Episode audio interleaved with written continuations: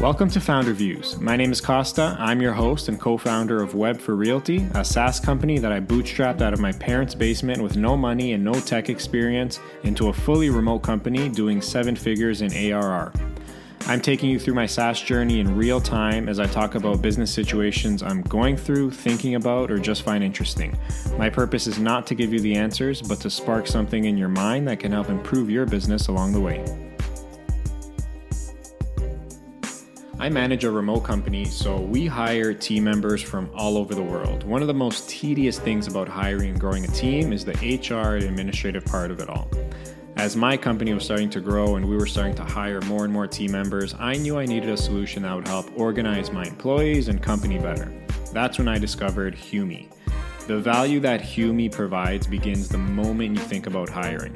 With Humi's recruitment portal, I'm able to publish my job posts, sync it to all the other popular job sites, and feed all the applicants directly into Humi. When you're getting hundreds of applicants and interviewing dozens of people per day, you need a system that will help organize your hiring process so you can simply focus on finding the best person for your company. After you find the right person to hire, you have to onboard them into your company properly. That requires creating contracts, company materials, sending it to the new hire to review and getting them to send it back to you, uh, among many other things. With Humi, I have all of my contracts and documents preloaded and they are dynamically filled with the new hire's information. So there's no more manual work and back and forth involved. All documents are signed online through Humi and tracked accordingly. That part alone saves me at least two to three hours per employee during the onboarding process. But probably one of my favorite features of Humi is their time off feature. Now I'm able to create my own company time off policies. All of my employees can request time off directly through Humi, and I can either approve it or deny it on the spot. I'm able to easily track how many days off an employee has taken in the year, and the entire team is able to see a live calendar of who's scheduled to be away. So, if you're a company owner, you have employees, or you're thinking about growing a team, I would highly, highly recommend checking out Humi. That's H U M I. They have it all HR, payroll, benefits. Uh, I have an exclusive promo only for my listeners. I got you 30% off your subscription. Uh, make sure you sign up at humi.ca slash founderviews so they know that I sent you and you get you 30% off. That's humi.ca slash founderviews to get 30% off. Trust me, you won't regret it. In this episode, I'm speaking with Darren Gallop, a fellow Canadian SaaS CEO. Darren runs Securicy. They help guide companies through creating, implementing, and managing information security programs. They've raised a total of $1.8 million from investors. Uh, before starting Securicy, he founded another SaaS product for music festivals called Mercado, uh, which recently got acquired. Uh, this was such a great episode. Darren is one of the brightest CEOs I've spoken with. We talk uh, about quite a few topics, including how Darren leveraged his existing network to gain traction at Securicy, uh, some of his go to market strategies that they're testing right now. Uh, Darren shares a lot of specific frameworks, metrics, and tools that Securicy implements in their company. He also talks about some really good hiring tips and how responsibilities change as a CEO when you have investors. Uh, so, just a lot of great discussions in this episode. Uh, I really hope you enjoy my chat with Darren as much as I did. So here you go. All right, Darren, thank you so much for joining me on the Founder Views podcast. Really excited for you to be here. Excited to be here with you. Awesome. So you you have a, quite a few businesses uh, and experiences under your belt. Uh, you previous uh, your previous company is at Mercado. Mercado. Mercado was acquired, right? It was. Nice. Uh, yeah, a little over a year ago. Nice. Um, you also currently run a company called Securicy. Um, so, obviously, a few things I want to unpack there. But first, uh, just mind telling our audience a bit about yourself, your background, and what you're up to today. Yeah. So, Darren Gallop, CEO, co founder of Securicy, which is an information security and privacy compliance platform for B2B SaaS companies. Um, basically, got into this from several you know strange decisions in life. So I started off my career in my 20s as a professional musician. So um, I sang and and fronted a couple of groups. Um, did a bunch of studio work. Spent about six and a half, seven years as a full time percussionist in a band. Did a lot of studio percussion work. Started a record label that uh, you know didn't do so well. It was you know 2000 and 2006 wasn't a good time to start a record label, I guess, and and I didn't really know what I was doing. So you know the two combined things made for not such a great journey there, but uh, it kind of got me in. I met a guy who was a, a software developer, and so that kind of got me really intrigued about you know building technology and, and, and whatnot. And I was a bit of a computer nerd from the sense of like I was a power user. I liked using new technology and checking out new tech. So I went from music to building Mercado, which was a platform in the music space, in the music festival space, more precisely. And then that introduced me to data protection and compliance and all of these things that we had to confront in the Mercado journey, which you know became sort of the foundation of of, of my current um, company. And so, you know, I focus about 95% of my time on Securicy. It's the only venture that I am involved in. Uh, you know, on a full time basis, I do I do mentor a few other early entrepreneurs, and I sit on the board of a of a sort of mid size growing uh, technology company. That's awesome. Thanks so much for sharing that. Um, so you said Mercado was acquired last year. Yeah, just a little over a year ago. Nice. How how, uh, how long were you running that company for? So almost ten years, actually. It was a, quite a long uh, journey. We actually started out, um, you know, started out focusing on building a platform to help independent musicians and independent musician managers manage their uh, their journey, their their activities, their touring, their press and media, and all this kind of stuff. Have really struggled in that market to generate revenue. Um, and and then we sort of made this transition in 2010 to focus entirely on music festivals and and that you know saved the company and turned it into something fairly relevant in the space. That's awesome. What made you guys want to sell or get let go of it? Yeah i think there's a couple a couple of reasons. Um, i would say the, the the biggest one is that the the music festival space and the music festival technology space it is quite a niche um, and and so you know there is really a market cap there in terms of how big of a company you can you can build. And and I didn't build it as big as as it, as it could be or as big as I believe it will be under its new ownership. But you know I, I kind of got it to a point where I, I felt like it was it was a leader in its space.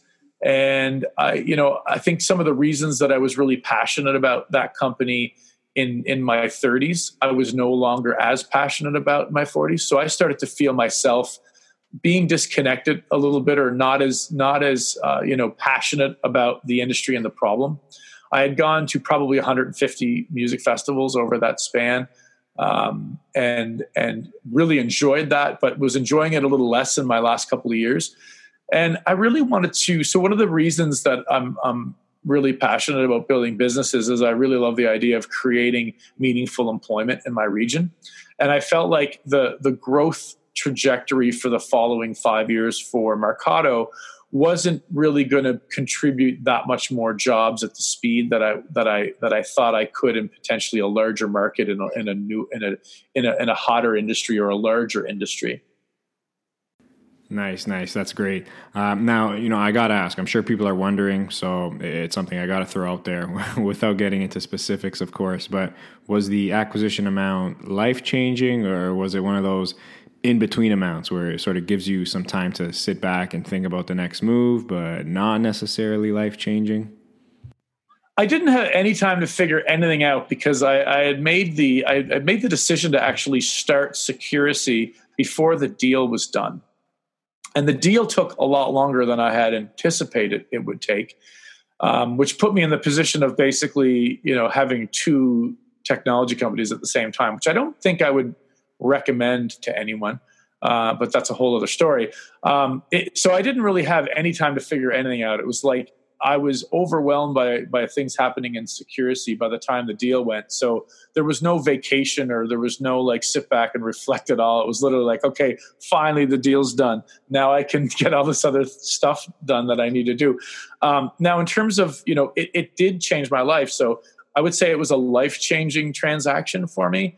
but but not you know it wasn't a set for life like it wasn't like okay i'm good i can just do whatever the hell i want for the rest of my life but it, it put us in a you know it really changed uh, my wife and i's position. Like we were able to pay off all our debts we were able to acquire a new home we were able to do substantial renovations to that home go on a couple of vacations put a little bit of money away. Like it, it did actually have a massive impact on our life um, you know but but i'm still hungry. I'm not i'm not ready to you know I, I don't have you know the stores put away that I can you know say I'm lucky enough to live a healthy life into my late 80s or 90s.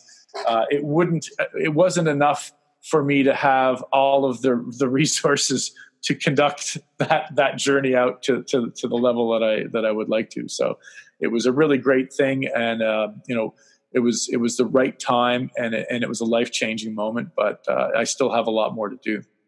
Yeah, I totally get it. I hear you. That that's amazing though. Congratulations. That's uh, that's you. huge. Um, so security, you you're in, you're in an interesting space, I think. So would you say your ideal customer is um, like enterprise, small business, like SaaS companies? Like who who is your yeah, so, target audience? So yeah, would, the target audience is actually SaaS companies. So they're software as a service companies generally we do have quite a few early stage companies and we have really affordable even free plans that can accommodate those really early stage companies that have to meet some sort of security compliance. Generally our customers are selling to upper mid market or enterprise and that's where you're seeing this due diligence process that these larger enterprises go through or put their vendors through before they're able to trust those vendors with access to their to their data. Um, so so we have quite a few of the early stage SaaS companies, but we also we're also starting to really focus our, our sales initiatives on more mid market uh, SaaS companies. So post Series A, post Series B, Series C companies that are into say 100 to 500 employees that are really starting to scale their their sales and, and move move more into doing deals with enterprise and upper mid market. So they're being they're being scrutinized on a regular basis, and they're being asked and requ- they're required to comply with information security standards and and and and also privacy regulations as a part of their day to day sales process. Gotcha. Is are most of your clients in in the U.S., Canada, or are you in Europe as well? So we've been focusing entirely on North America. Um, I would say the majority of our customers are in the U.S. Um, but but Canada, be, being Canadian, we have a few more connections in Canada. So the Canadian market's much smaller, obviously, but we do have quite a few customers in Canada as well. But it is our intent to focus entirely on North America for now. Um, certainly, um, you know, certainly once we get a little more um, prog- have a little more progress and, and, success in those markets, we'll we'll look at expanding out. But uh, yeah, totally focused on North America. Would it be difficult to get into Europe with like the whole GDPR and all that? Uh, not, I mean, not not really. So we're actually seeing a lot of uh, SaaS companies in Canada and in the U.S. that have to be compliant with GDPR because you know, if you're selling to an enterprise or upper mid market company in Boston or New York and they have customers in Europe, they're going to be requiring that their vendors are compliant with GDPR, uh, especially in cases where there's personal information of European citizens being involved. And we actually have a lot of, you know, a lot of smaller companies that are selling directly to Europe right now as well that are based in Canada the US. So so that's not really the that, that's not really the limiting factor. We just decided that we would we would focus on an English speaking market that's in our time zone, um, and and that that would simplify uh, our focus and our ability to really serve. And it's such a massive market. Um, there's so much greenfield in North America that we just felt it was a really it was a better way for us to be more efficient as a company from a sales and marketing uh, perspective, but also from a support perspective as well. In my last company, we were we were in 26 I think 23 companies before we were at $2 million in revenue. Um, but that was a necessity because it was a very niche market play. We were very specifically targeting music festivals. Uh, and generally music festivals that have the budget and the complexity to need more like an enterprise grade platform. So so it was an obligation for us to figure out ways to do that. But this market here, I mean, there's millions of potential customers just in North America. So so that's that's entirely the, the reason for that focus. Yeah, it makes makes complete sense. Um, so a lot of my listeners, they're early stage SaaS founders. Um, something I notice a lot just from speaking to many founders is that you know a lot of them have a hard time gaining that initial traction and getting those first handful of customers. Um, can you walk us through how how you got your earliest customers with with uh, Securicy? Like, did you have a specific go to strategy, for example? Yeah, so very similar actually to what I did in my last company, and that is, you know, you're generally starting off. Nobody knows who you are. You don't really have like it's you, you haven't earned trust. You don't have customer referrals. You, you know, it's really challenging point of entry. And so, so what I did both in my last company and this company is go to my network. Who do I know that fits or falls within um, the, the the vertical that we're selling to? And so, you know, I had a bunch of friends that were that were founders, CTOs, CEOs of, of technology companies. I had relationships with other investment firms that had portfolio co- companies that were early stage and that were selling to enterprise. Um, and and then we also did TechStars right around when we launched our beta program. So we did TechStars Boston, and that opened us up to a massive network of you know, I think that network is now you know, well over 2,000 companies. And so we were able to leverage the relationships, our connections, our networks, our investor relationships. And that really became the foundation of our of our early customers, which were generally paid beta customers. And then, you know, really utilize those customers to try to understand how to find more people or more companies like them. So, you know, we really spent a lot of time talking with those customers and understanding, you know, what it why did you why are you using us? What was it what was it about what we're doing that's interesting? You know, understand their pain point the language that they would use to speak at that to that pain point and then understand like try to understand as best as possible what what is it that they would have done had they not been introduced to us or where would they have gone for advice? And and sort of you know now as we we're now at the point where we've exhausted our for the most part exhausted our direct internal network. So now we're so that's like the next step. It's like you know we had this initial boost in sales that we were all excited about, um, and then so it was basically like we had three months of like we're kicking it right, we're killing it here, and then it was like crickets. it all just kind of stopped, and our I think we got ahead of ourselves and we got like a little bit like a little bit excited about the fact that we were hitting targets, and then we literally had a couple of months where we were like kind of dead in the water because we had exhausted that. And so then we had to kind of go back to the drawing board and be like okay we need to use these these these success stories of these early customers that we earned through our network to build case studies and to understand how to go out there and and and and take that next leap which is then selling to people that you have absolutely you know very little to no connection to. And that's exactly what we've we've just done. So we've just done we've just gone through had this you know spent the summer talking to customers building out a sales and marketing strategy um, and then hiring. We hired our first uh, director of content marketing. We hired our first director of sales and now we have you know hired some bought some new some different tools built sales scripts like now we're actively selling and actively delivering content marketing from what we've learned from that initial couple hundred thousand dollars in revenue that that came from our networks I love it. You, you sort of answered my my next question. So, like early on, like you focused on your immediate network, got the feedback, uh, you, those initial uh, customers. Um, and today so specifically are you guys doing more like outbound sales or you know combination of inbound as well? Because obviously you're doing the content marketing. Um, how, yeah, how, does so, it, how does it look today?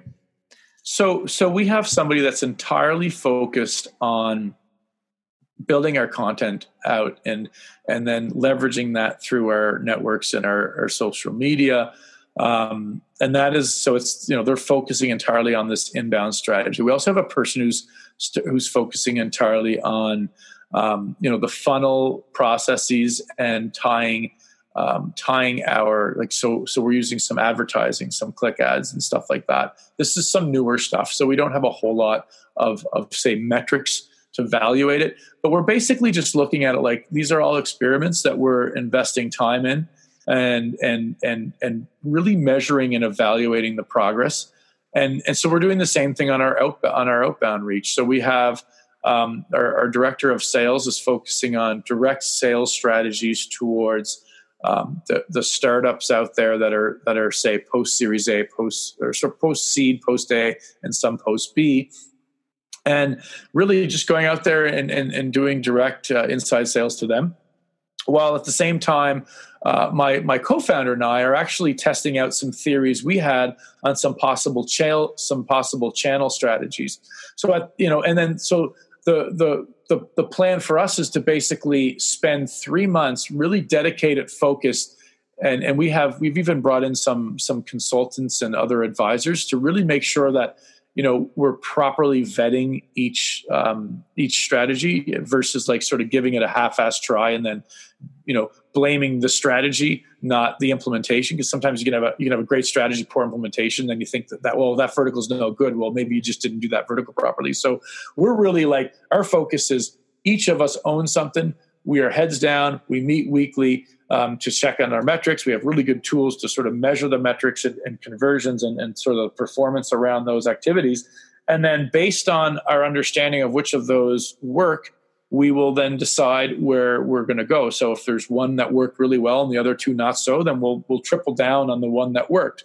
If if more than one of them works, then we'll you know that'll be a really good thing, and our sales will reflect it, and and we'll we'll be able to spend more revenue on go, going after uh, more than one strategy at a time. But you know, I think it's like you, you, you kind of have to try things. I think the challenge is like you know when you talk to a lot of people and a lot of advisors, you get a lot of advice, and and but the reality is is like every vertical and every sales pro, and every profile customer profile can have can have differences in how they how they purchase or where they get information.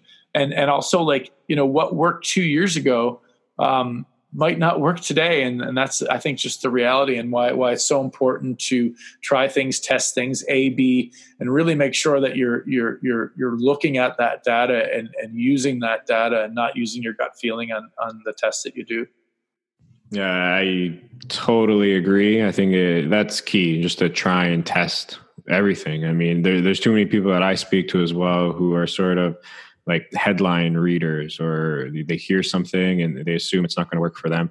Uh, like you said, every market, every vertical, every customer profile is totally different. So uh, different strategies could might work for one person or company and not work for the other. So yeah, very important to try. Um, a question on that though, like what, what do you think is the number one or what is the number one source for your inbound leads currently? Is it through the content or like your paid ads? our content like we have a piece few pieces of content that are actually doing fairly well and and you know the way that we're getting towards get, having content act that way is is really by again going back and understanding the problem points and, and sort of unpacking unpacking the problem and and figuring out what are the things that people are searching for if they're trying to deal with this problem um, and then finding amongst those things which which terms are, are not bloodbaths where every, every cybersecurity company in the world is, is, is on top of it? Like, what are those unique opportunities where we can punch through a little bit, punch through the noise a little bit? And so that, that has been fairly successful for us. We're really just starting to see positive results as of the last couple of, I would say the last six to eight weeks, because it's not something like I, I think, I think the thing with inbound is I really do think it takes, it takes months to get to that point where where it really really really starts to work. So it's the kind of thing that i think you just have to you have to be willing and to be patient and and take some time. It's not like you're going to post an article and then weeks later it's generating all kinds of traffic generally speaking. Um, i think the other part of it too is like you know again looking at those numbers i'm going to obsess always about looking at the numbers but but you know you might have a post that has like we have a, I have an example we have a post that's generating the most hits to our website but it's not creating any like actual engagement.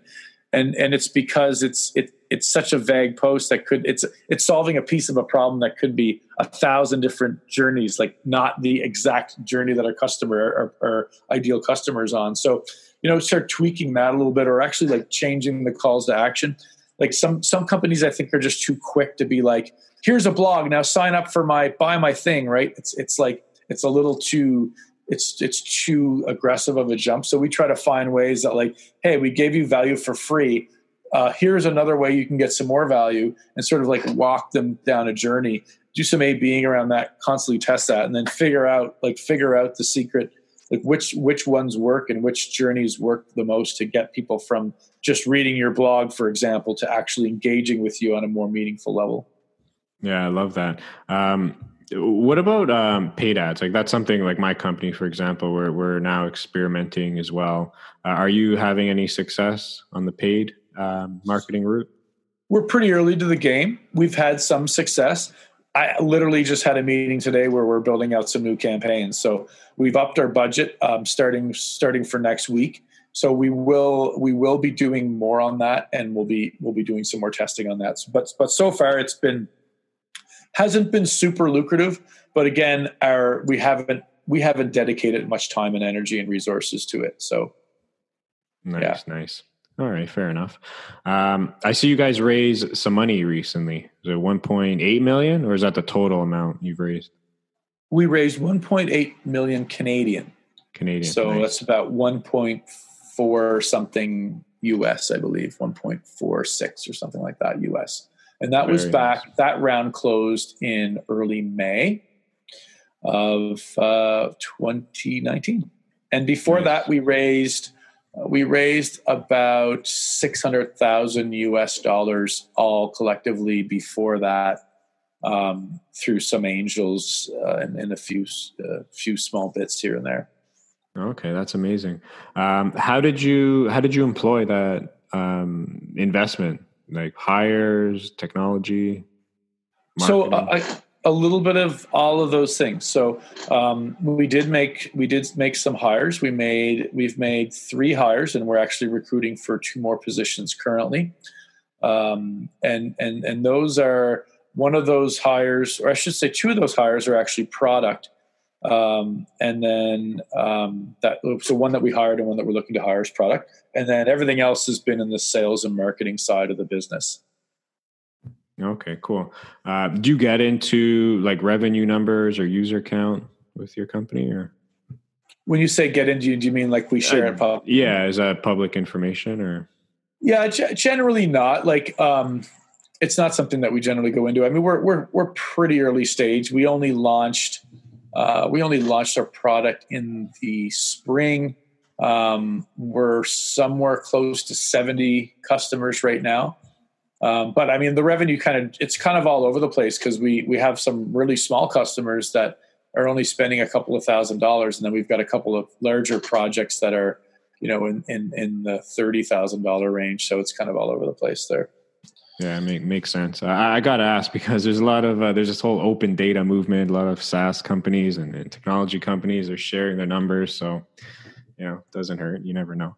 Um, yeah, no, for sure. I'm, yeah, no, I, am with you though. I don't share my company's uh, financials either. But um, uh, how, how big's your team now? I see on the website is it 14 people? Is that accurate? We're actually 16 now. So there's a few bodies that haven't uh, been added to the website as of yet. But uh, okay, nice.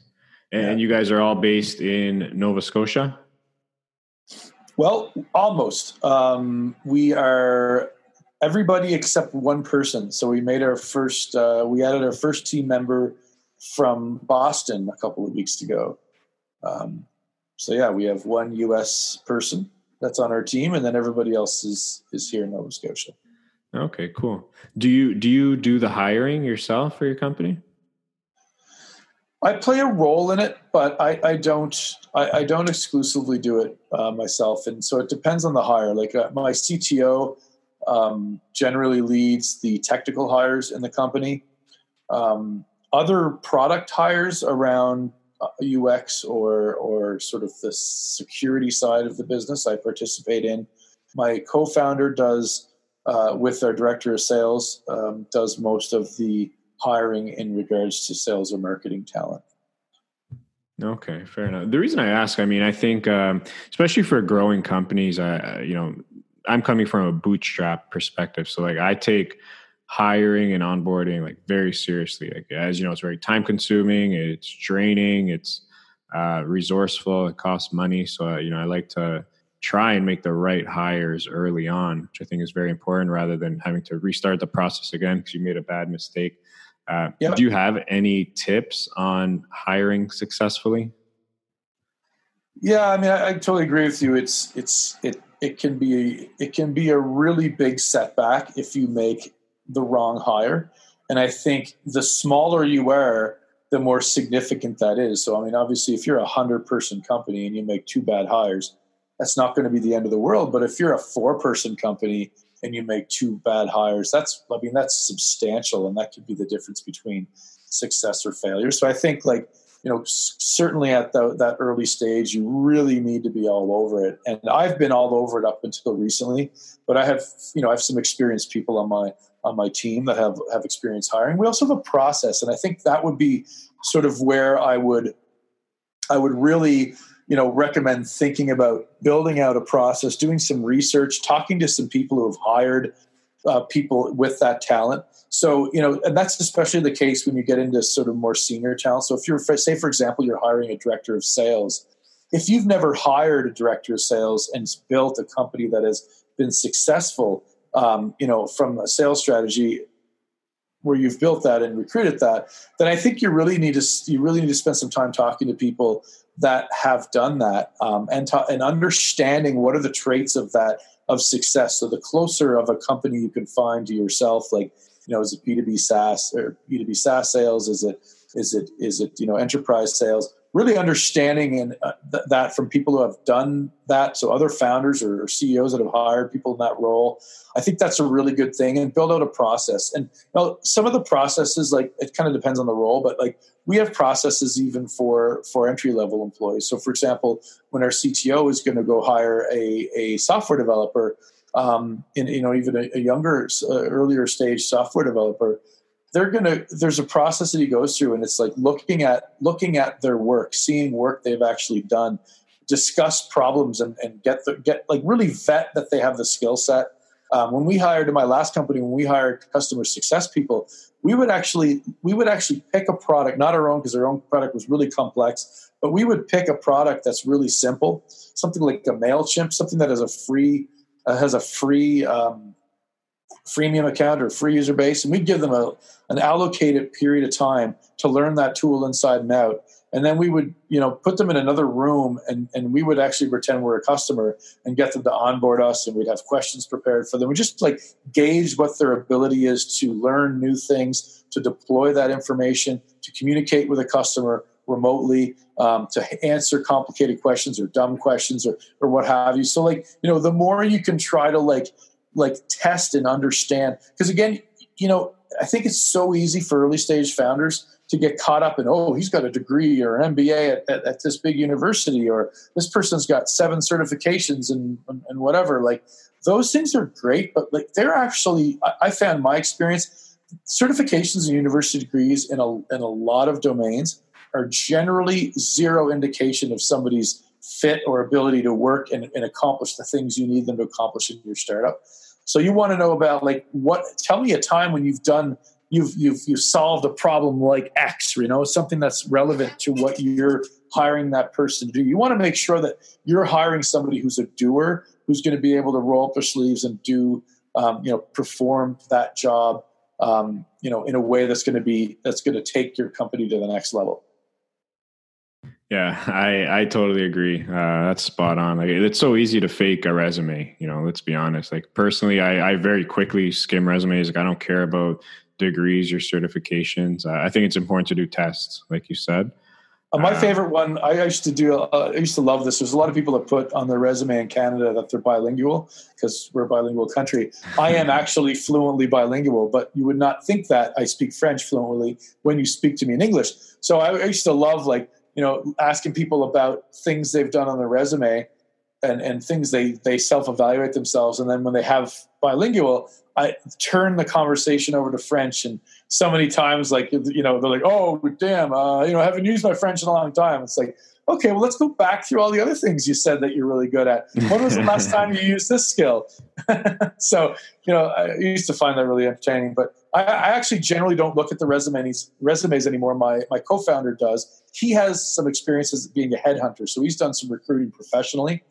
Um, generally, the thing that I still do with everybody before we bring on a new person is I, I like to meet them and go for a coffee or, or lunch or dinner or something and just try to get a good gut feel on them. I know that's not a very quantifi- quantifiable process, but you know, I, I like to believe that you know, hiring the right person from a skill and talent and all that.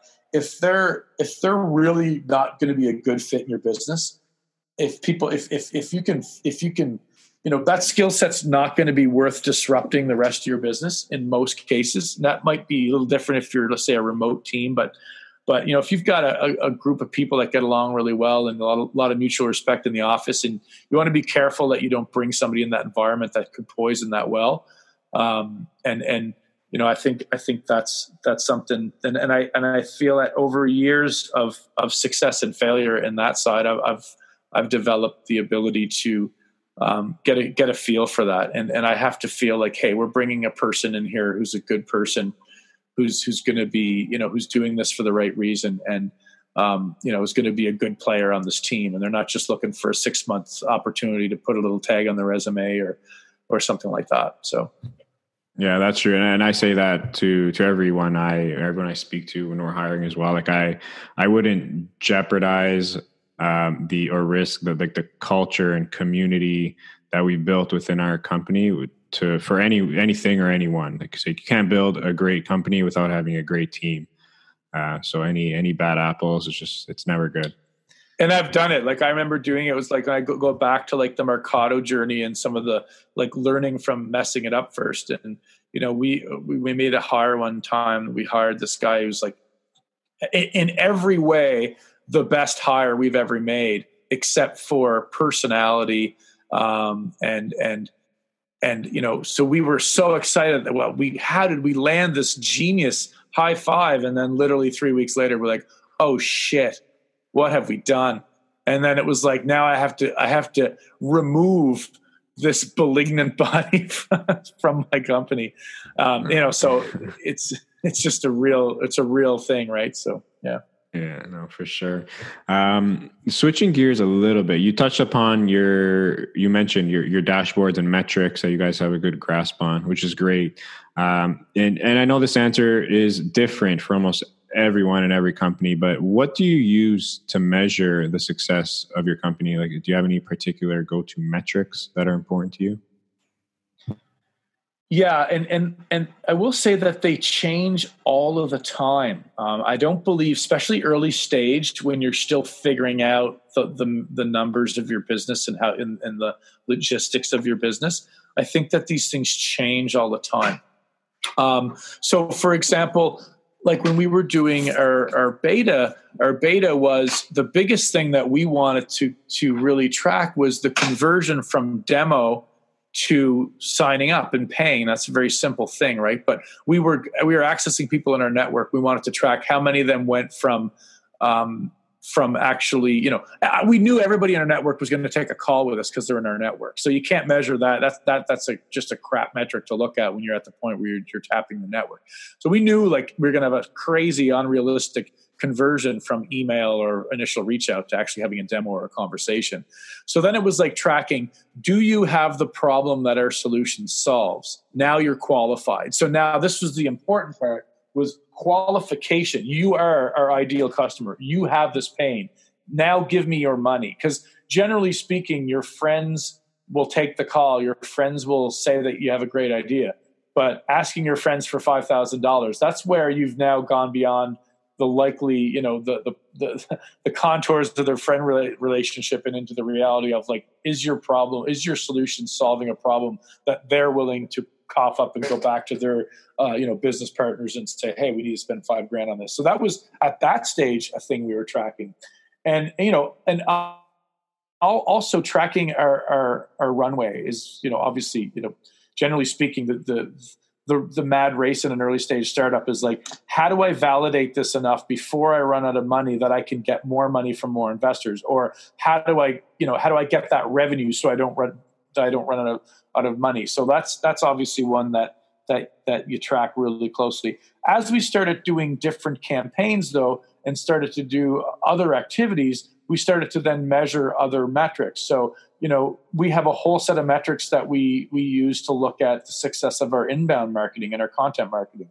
And then now that we're actually engaging in outbound sales activities where we don't, we, you know, we're, working outside of our network eh, and friends and relationships, um, you know, we're tracking all of the activities that that those uh, campaigns and, and testing those against you know different types of campaigns, different types of language, different types of of, of nurturing through that funnel. And really look i think looking at the funnel not just looking at sales closing because you know it's it there's so many pieces to a journey be, between like initial introduction or, or initial sort of communication um, with with a potential customer to them giving you their money. And and really understanding each step along that funnel is so critical. And until you nail it and once you nail it um, you know, then it's then then you have you know say more than one rep doing it. Now you want to compare the entire funnel rep to rep, not the bottom line sales rep to rep, because you might be able to figure out that hey,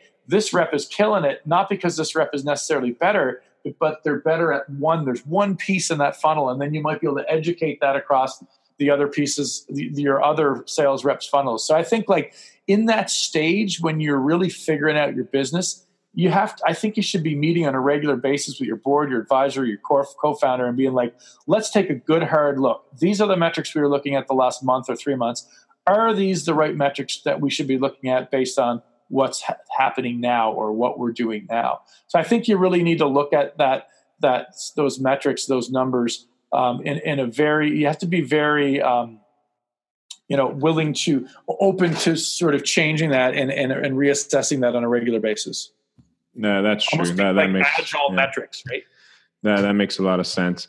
Um, I had a previous guest on, and I really liked how like his thoughts on this topic. Like he said, you know, if you're stranded on an island, what would be the top three metrics? You only had three to that you have, so so you know your company is doing well, or to see if your company is doing well. Like, do you do you have those like top three? Yeah. So so you know we do have we do have some top like a top level dashboard um, that we look we look at and it is it is basically customer engagement. We have a customer engagement metric so we're looking to see growth and engagement uh, and we do that kind of in in we almost do that in um, cohorts. So as as we've brought in newer cohorts are we are we seeing an increase in engagement from companies coming in that are more properly defined based on improvements that are coming into the app with a with a better conversion path. So we're always trying to increase that convert that that that interaction with the application and that engagement because that'll be you know that'll be the thing that essentially make so if we have people that are really engaged and, and satisfied with their experience in the application then that's going to that's going to impact churn and referral and, and all that kind of stuff so that's one the other one is we we we do we do do the hard sales number. We always watch that hard sales number and how it's how it's how it's comparing to um, essentially what our target is because our runway is based on our target. So it's if we're not bringing in that cash, then then then that you know that's reducing from that runway, and those metrics are directly tied to one another.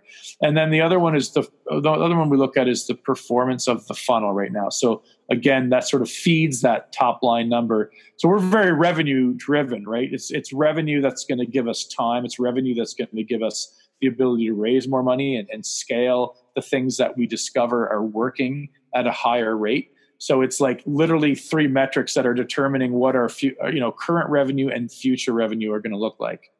Yeah, it makes sense. So I, I take it, given like you're looking at runway, you guys aren't profitable yet. We are not profitable right now. Okay. That is correct. All right. Um, I, it seems like your sales process, and it's just curious for me, like, um, it seems like your sales process is very tightly structured with a really good process. Like, what CRM are you using? So we we use HubSpot, but uh, we're actually in the process of onboarding SalesLoft right now.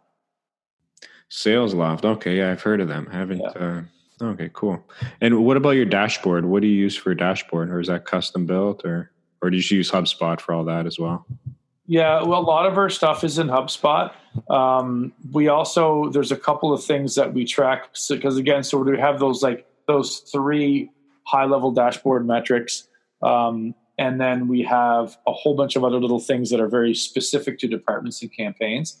And so that moves around. There's some cases where we have sort of um, we have Google uh, like a Google um, sheet that's pulling some data from other sources. HubSpot does the, the bulk share of our of, of the stuff regarding our sales and marketing right now. But we're actually looking at um, at, at centralizing more of the stuff, and we've lit up an account with Klipfolio and I think Tableau is another one that we're we're considering looking at. But you know, trying to because uh, we've we've really kind of gone from measuring a small amount of things to measuring a lot of things in in the last couple of months.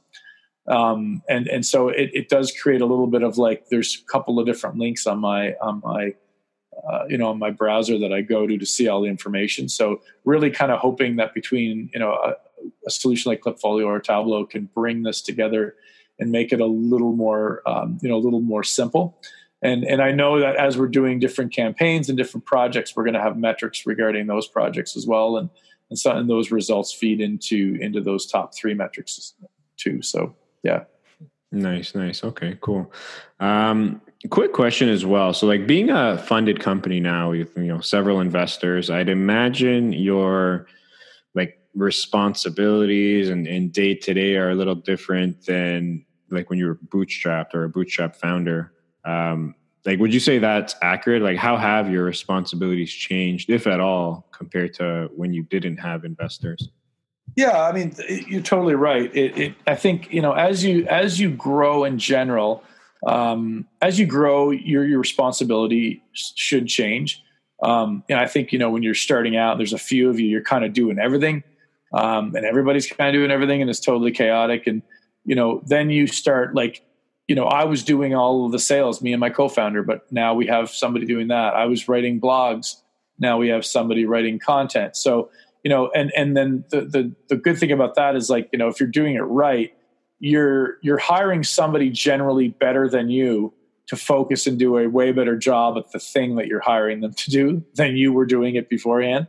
And so like, you know, as you start doing that, especially as a CEO, you know, ultimately you, you you start moving towards a model of always you know you're spending your time on leadership on vision. You're spending your time recruiting like recruiting talent recruiting you know future investors recruiting advisors right? And then so those things happen i think whether you know or should happen whether you raise capital or your growth is organic. As you're growing that becomes the thing because you know if you're going to go from 20 to 40 people in the next six months because of your growth well, where are you going to find those 20 people, right? You can't just expect you're going to put a job ads up and then these geniuses, these perfect fits for your company are going to fall from the sky. I mean, that's just not the world we live in. So, you know, part of that process of finding the right talent is building a talent funnel and building relationships with people and like, you know, so that's something that I think as a CEO, you, you start to spend, you have to start dedicating time towards.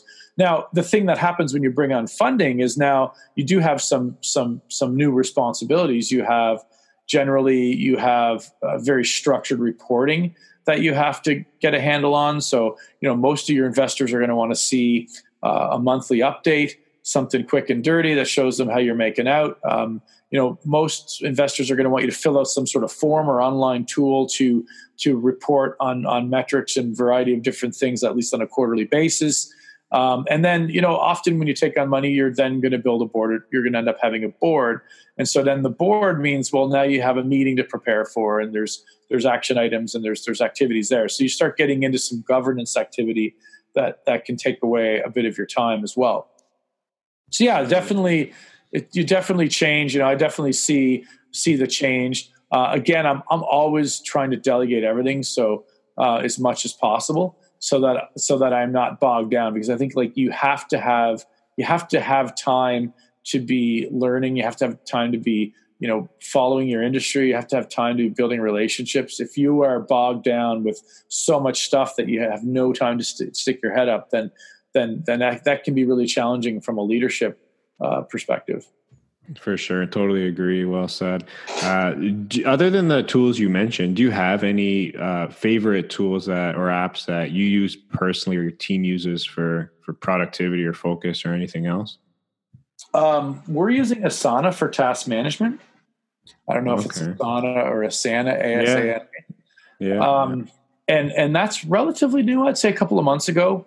Um, but it, it, was just sort of this identif- identifying that everyone was sort of keeping their their task lists in random places, and things were falling through the cracks, and it was really hard to know who was working on what and what was. You, you figure out somebody in your team is working on something that they think is priority, whereas reality that these other two things are more important. So that gave me the ability to check in on projects and not have to interrupt people. So we have a very sort of you know we have a very process driven um, you know we we use Asana strictly, and and and people use it and interact, and it becomes the platform that our projects and people collaborate on. So that's really helpful. We can see how people are performing and and and, and whatnot. Um, we also started using um, a tool by the name of Hugo, uh, Hugo.team, and we're we're using that for meetings actually. So that's really cool. Um, and basically, what what it is is it's like you can put your so the, the concept of like always having an agenda for every meeting so that people can know what they're going to this meeting for and that they can bring with them the mindset and whatever information that they feel they would want to have in a meeting about that subject. And then you know building like writing down the like writing down the notes from every meeting so that um, you know you don't have a meeting and then all of a sudden two weeks later people are still talking about the same thing or nothing came from the meeting. Try to reduce waste of the meetings. And we have a we have a direct integration with hugo and asana. So when there's an action item that comes up just it just gets turned into one right there. So there's no it just reduces the likelihood that that there's a misunderstanding of who's responsible for what and then ending that meeting with all right let's go through the action items. So you got this this is the deadline for that this is what you need and this is what i'm doing and just so there's real great clarity so you so you when you take that time of pulling everybody into a room or a large group of people into a room that that you actually make sure that you really achieve what you're trying to achieve and why you decided that the meeting was worth the time and that you've set up a success like a, a way to ensure that these things are going to get done and, and, and acted upon that's nice. Uh, Hugo sounds interesting. That sounds uh, helpful. I personally hate meetings that just don't have like a purpose or agendas, and um, so I think uh, something like Hugo can can help uh, organize things a bit better for sure. Yeah, and and I you know you you hear like you hear a lot of people talk about oh meetings are dumb like just a ton of waste of time. Like you know you got four bodies in a room for an hour. Like think all the work that could have got done.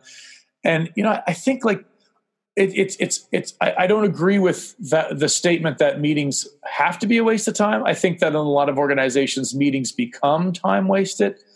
Um, I think that if you do meetings properly, and I think some of the things like having that agenda, making sure there's real clear articulation on the goals, that that that you you dial in those action items in a way that you're going to make sure that people are held accountable to deliver on them, uh, that people are prepared for the meetings, everybody shows up on time.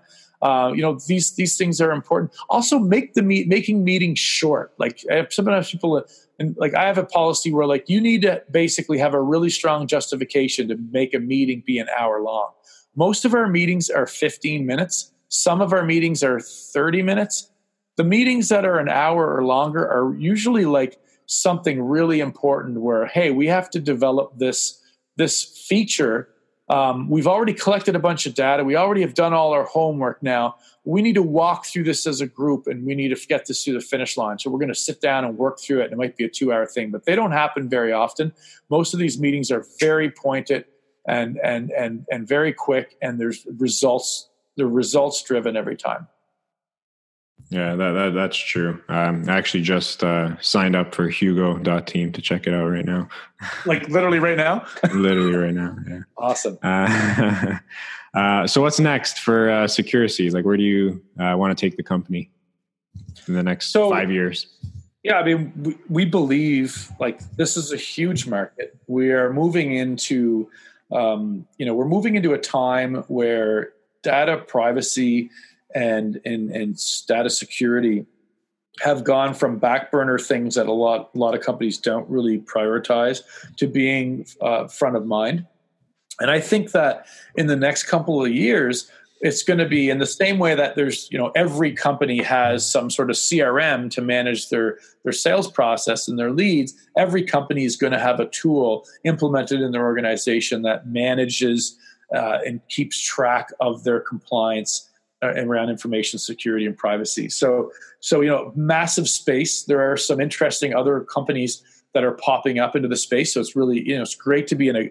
I love competition because it's validation, and you know, when you see relevant competition coming into a place, and they're also getting funded, and and they're they're getting some traction. It, it's really exciting because it means now you're part of a, a group of companies that are that are pioneering and creating a space. And and I and I believe strongly that that you know this this this opportunity is is is a multi-billion dollar opportunity so our plan in the next five years is to build the greatest product the most efficient and, and productive tool um, that really helps companies do exactly what they need to do and not waste time and money the way they are now with with the the, the, the sort of status quo consulting model.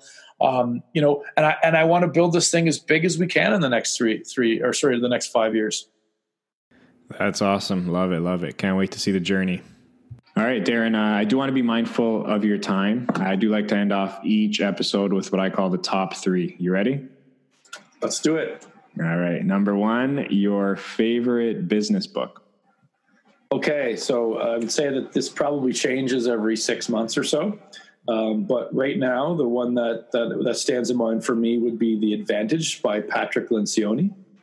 Um, he's done a bunch of uh, like he's done a bunch of business books where it's almost like he does everything through like a, a, story, like a fiction story, where like the lessons are learned that way. But this one is kind of written more like a, a traditional um, business book, and it's it's really about it's really all about like creating clarity and building a really strong leadership model in your business. So um, it's a book that I read earlier in the year and and it was really moving to me and i've actually gone back now and i'm going through the book and reading it again and actually pulling out specific lessons and sort of gauging at how well i've i've sort of taken the lessons that i pulled from the last time and just taken it a step deeper but you know certainly um, you know, for somebody who's trying to building their build their leadership skills or scale their business and, and, and build leadership culture through the business and create clarity and cohesiveness amongst teams, I think it's a really great read.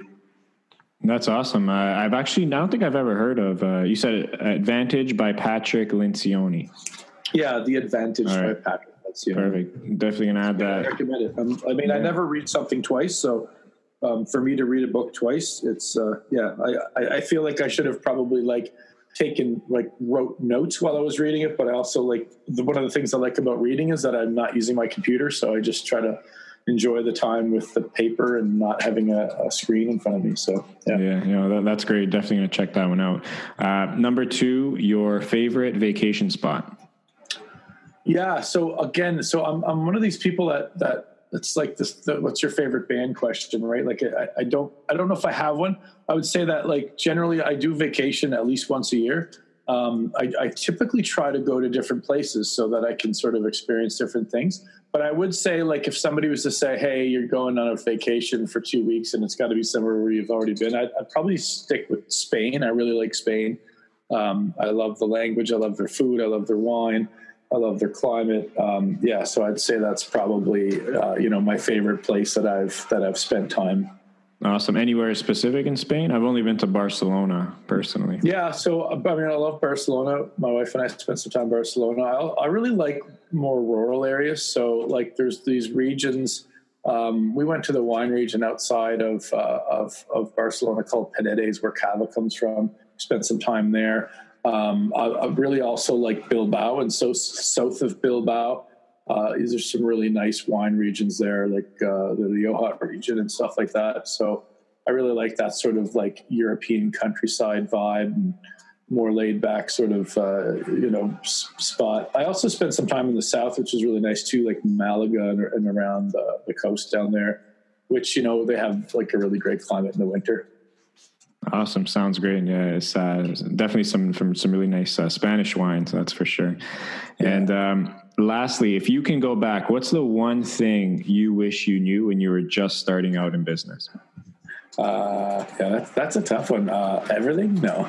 Um, I mean, there's certainly a lot of things. I think um, if I was to like, you know, go back, I think like building Securicy, we're only a couple years into it. And what's interesting about building a company the second time, your second time building a company, is that you are coming in with a very different perspective and you know, uh, you know, you're sort of preventing yourself from making a lot of the same mistakes you made in your first company. Now, there's clearly like new mistakes to discover, but uh, you know, you're always sort of learning and getting better. But I would say, you know, going back to Mercado, I think if I had have really kind of went in and recruited the right people at the right time and had a much better delegation skill, so ability to to you know really get those right people in at the right time and really empower them to, to take leadership and ownership of things I think that would have made my last company grow exponentially faster, and, and, you know, so so that would be definitely the one. I think that's like really one of the the skills that is most imperative in building a startup is really the right people at the right time, and then the ability to set them up to succeed.